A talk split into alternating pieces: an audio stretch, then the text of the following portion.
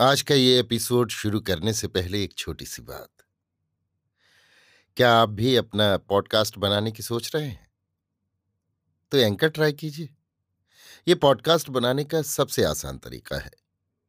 Number एक, ये free है। नंबर दो, इसमें कई सारे ऐसे टूल्स हैं जो आपको अपने फ़ोन और कंप्यूटर पर रिकॉर्ड और एडिट करने की फैसिलिटी देते हैं। नंबर तीन आप अपने पॉडकास्ट को डिस्ट्रीब्यूट भी कर सकते हैं, जिससे इसे स्पॉटिफाई और दूसरे प्लेटफॉर्म पर सुना जा सके। तो डाउनलोड कीजिए फ्री एंकर ऐप या विज़िट कीजिए एंकर डॉट एफ़ पर अपना पॉडकास्ट स्टार्ट करने के लिए। ये तो थी एक छोटी सी जानकारी, और अब शुरू करते हैं एपिसोड का सिलसिला। तो आज के एपिसोड में लीजिए सुनिए आचार्य चतुर्सेन शास्त्री के लिखे उपन्यास। सोमनाथ के पहले भाग प्रभास पट्टन को मेरी यानी समीर गोस्वामी की आवाज़ में। सौराष्ट्र के नैत्य कोण में, समुद्र के तट पर वेरावल नाम का एक छोटा सा बंदरगाह है और आखात है। वहाँ की भूमि अत्यंत उपजाऊ और गुंजान है। वहाँ का प्राकृतिक सौंदर्य भी अपूर्व है। मीलों तक विस्तीर्ण सुनहरी रेत पर क्रीड़ा करती रत्नाकर की उज्ज्वल फ़ैन राशि हर पूर्णिमा को ज्वार पर अकथ शोभा विस्तार करती है। आखात के दक्षिणी भाग की भूमि कुछ दूर तक समुद्र में धंस गई है। उसी पर प्रभास पट्टन की अति प्राचीन नगरी बसी है। यहाँ एक विशाल दुर्ग है, जिसके भीतर लगभग दो मील विस्तार का मैदान है। दुर्ग का निर्माण संधि रहित भीमकाय शिलाखंडों से हुआ है। दुर्ग के चारों ओर लगभग पच्चीस फुट चौड़ी और इतनी ही गहरी खाई है जिसे चाहे जब समुद्र के जल से लबालब भरा जा सकता है। दुर्ग में बड़े बड़े विशाल फाटक और अनगिनत बुर्ज हैं। दुर्ग के बाहर मीलों तक प्राचीन नगर के ध्वंसावशेष बिखरे पड़े हैं। टूटे फूटे प्राचीन प्रासादों के खंडहर, अनगिनत टूटी फूटी मूर्तियाँ, उस भूमि पर किसी असह अघट घटना के घटने की मौन सूचना सी दे रही हैं। दुर्ग का जो परकोटा समुद्र की ओर पड़ता है उससे छूता हुआ और नगर के नैऋत्य कोण के समुद्र में घुसे हुए ऊँचे श्रृंग पर महाकालेश्वर के विद्युत मंदिर के ध्वंस दीख पड़ते हैं। मंदिर के ध्वंसावशेष और दूर तक खड़े हुए टूटे फूटे स्तंभ मंदिर की अप्रतिम स्थापत्य कला और महानता की ओर संकेत करते हैं। अब से लगभग हज़ार वर्ष पहले इसी स्थान पर सोमनाथ का कीर्तिवान महालय था, जिसका अलौकिक वैभव बद्रिकाश्रम से सेतुबंध रामेश्वर तक और कन्याकुमारी से बंगाल के छोर तक विख्यात था। भारत के कोने कोने से श्रद्धालु यात्री ठठ के ठठ बारहों महीना इस महातीर्थ में आते और सोमनाथ के भव्य दर्शन करते थे। अनेक राजा रानी, राजवंशी, धनी कुबेर, श्रीमंत साहूकार यहाँ महीनों पड़े रहते थे और अनगिनत धन, रत्न, गाँव, धरती सोमनाथ के चरणों पर चढ़ा जाते थे। इससे सोमनाथ का वैभव अवर्णनीय एवं अतुलनीय हो गया था। उन दिनों भारत में वैष्णव धर्म की अपेक्षा शैव धर्म का अधिक प्राबल्य था। सोमनाथ महालय निर्माण में उत्तर और दक्षिण दोनों ही प्रकार की भरत खंड की स्थापत्य कला की पराकाष्ठा कर दी गई थी। ये महालय बहुत विस्तार में फैला था। दूर से उसकी धवल दृश्यावली चांदी के चमचमाते पर्वश्रृंग के समान दीख पड़ती थी। संपूर्ण महालय उच्च कोटि के श्वेत मरमर का बना था। महालय के मंडप के भारी भारी खंभों पर हीरा, मानिक, नीलम आदि रत्नों की ऐसी पच्चीकारी की गई थी कि उसकी शोभा देखने से नेत्र थकते नहीं थे। जगह जगह सोने चांदी के पत्र स्तंभों पर चढ़े थे। ऐसे छह सौ खंभों पर महालय का रंग मंडप खड़ा था। इस मंडप में दस हज़ार से भी अधिक दर्शक एक साथ सोमनाथ के पुण्य दर्शन कर सकते थे। इस मंडप में द्विजमात्र ही जा सकते थे। मंडप के सामने गंभीर गर्भगृह में सोमनाथ का अलौकिक ज्योतिर्लिंग था। गर्भगृह की छत और दीवार पर रत्ती रत्ती रत्न और जवाहर जड़े थे। इस कारण साधारण घृत का दिया जलने पर भी वहाँ ऐसी झलमलाहट हो जाती थी कि आँखें चौंधिया जाती थीं। इस भूगर्भ में दिन में भी सूर्य की किरणें प्रविष्ट नहीं हो सकती थी।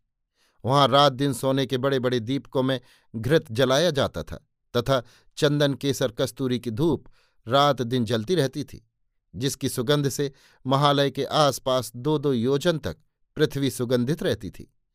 रंगमंडप के चिकने स्वच्छ फर्श पर देश देश की असुरपश्या महिलाएँ रत्नाभूषणों से सुसज्जित, रूप यौवन से परिपूर्ण गुण गरिमा से लदी फदी जगह जगह बैठी, श्रद्धा और भक्ति से नतमस्तक कोमल स्वर से भगवान सोमनाथ का स्तवन घंटों करती रहती थीं। नियमित पूजन और नित्य विधि के समय पाँच सौ वेद पाठी ब्राह्मण सस्वर वेद पाठ करते और तीन सौ गुणी गायक देवता का विविध वाद्यों के साथ स्तवन करते तथा इतनी ही किन्नरी और अप्सरासी देवदासी नर्तकियाँ नृत्य कला से देवता और उनके भक्तों को रिझाती थीं। नित्य विशाल चांदी के सौ घड़े गंगाजल से ज्योतिर्लिंग का स्नान होता था, जो निरंतर हरकारों की डाक लगाकर एक हज़ार मील से अधिक दूर हरिद्वार से मंगवाया जाता था। स्नान के बाद बहुमूल्यत्रों से तथा सुगंधित जलों से लिंग का अभिषेक होता था। इसके बाद श्रृंगार होता था। सोमनाथ का यह ज्योतिर्लिंग आठ हाथ ऊँचा था। अतः इसका स्नान, अभिषेक, श्रृंगार आदि एक छोटी सी सोने की सीढ़ी पर चढ़कर किया जाता था। सब संपन्न हो जाने पर आरती होती थी, जिसमें शंखनाद, चौघड़िया घंट आदि का महाघोष होता था। ये आरती चार योजन विस्तार में सुनी जाती थी। मंडप में दो सौ मन सोने की ठोस श्रृंखला से लटका हुआ एक महाघंट था, जिसका वज्र गर्जना के समान घोर रव मीलों तक सुना जाता था। सोमनाथ महालय के चारों द्वारों पर एक एक पहर के अंतर से नौबत बचती थी।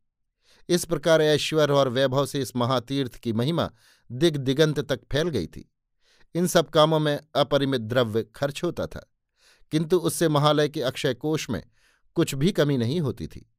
दस हज़ार से ऊपर गाँव महालय को राजा महाराजाओं के द्वारा अर्पण किए हुए थे।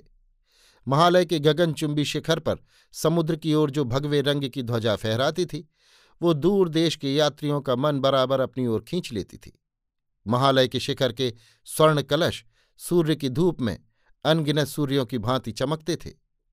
महालय के चारों ओर असंख्य छोटे बड़े मंदिर, घर, महल और सार्वजनिक स्थान थे, जो मीलों तक फैले थे तथा जिनसे महालय की शोभा बहुत बढ़ गई थी। इस प्रचंड महालय के संरक्षण के लिए चारों ओर काले पत्थर का अत्यंत सुदृढ़ परकोटा बंधा हुआ था, जिसमें स्थान स्थान पर अठ पहलू बुर्ज बने हुए थे। बाहरी मैदान में चालीस हज़ार सैनिक एक साथ खड़े रह सके, इतना स्थान था। जब महालय की खाई में समुद्र का जल भर दिया जाता था तब उसका दृश्य समुद्र के बीच एक द्वीप का दृश्य बन जाता था। परकोटे के भीतर नगर बाज़ार तथा सदगृहस्थों के मकान आदि थे, जहाँ देश देश के अनगिनत व्यापारी, शिल्पी और राजकाजी जन तथा महालय कर्मचारी अपना अपना कार्य करते तथा निवास करते थे। उनके आराम के लिए अनेक कुएँ, बावड़ी, तालाब, सरसरोवर, उपवन आदि थे। देश के भिन्न भिन्न राजाओं की ओर से बारी बारी महालय पर चाकरी चौकसी होती थी।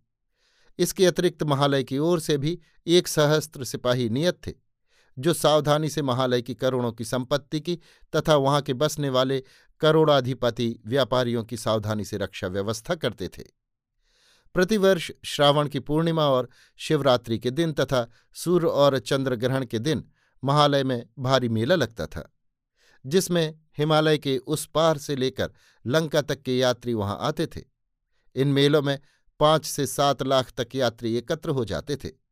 इन महोत्सवों में पट्टन के सात सौ हज्जाम एक क्षण को भी विश्राम नहीं पाते थे।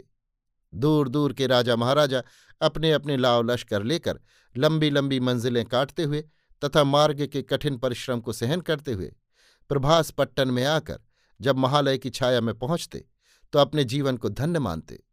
भरतखंड भर में ये विश्वास था कि भगवान सोमनाथ के दर्शन बिना किए मनुष्य जन्म ही निरर्थक है।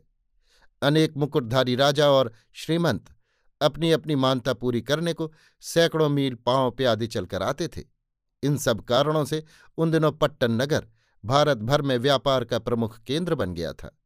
मालव, हिमाचल, अर्बुद, अंग, बंग, कलिंग के अतिरिक्त अरब, ईरान और अफ़गानिस्तान तक के व्यापारी तथा बंजारे कीमती माल लेकर इन मेलों के अवसरों पर आकर अच्छी कमाई कर जाते थे। पट्टन के बाज़ार उन उन देशों की हल्की भारी कीमत वाली जिनसों और सामग्रियों से पटे रहते थे। अभी आप सुन रहे थे आचार्य चतुर्सेन शास्त्री के लिखे उपन्यास, सोमनाथ के पहले भाग प्रभास पट्टन को मेरी यानी समीर गोस्वामी की आवाज़ में।